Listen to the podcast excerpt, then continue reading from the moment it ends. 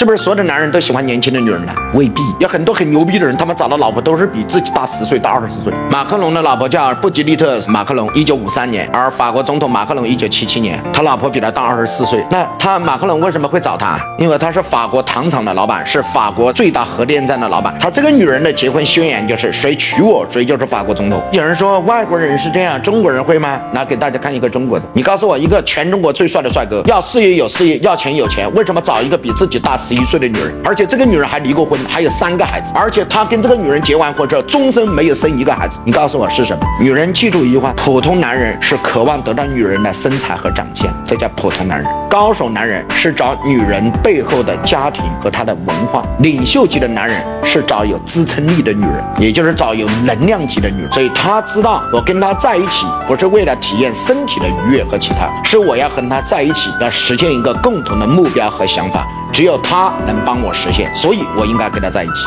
而不是你认为的啊，一定要找一个年轻漂亮。为什么很多男人没有事业？我再说句俗的话，成大业的男人基本上都是离过婚的。我告诉你。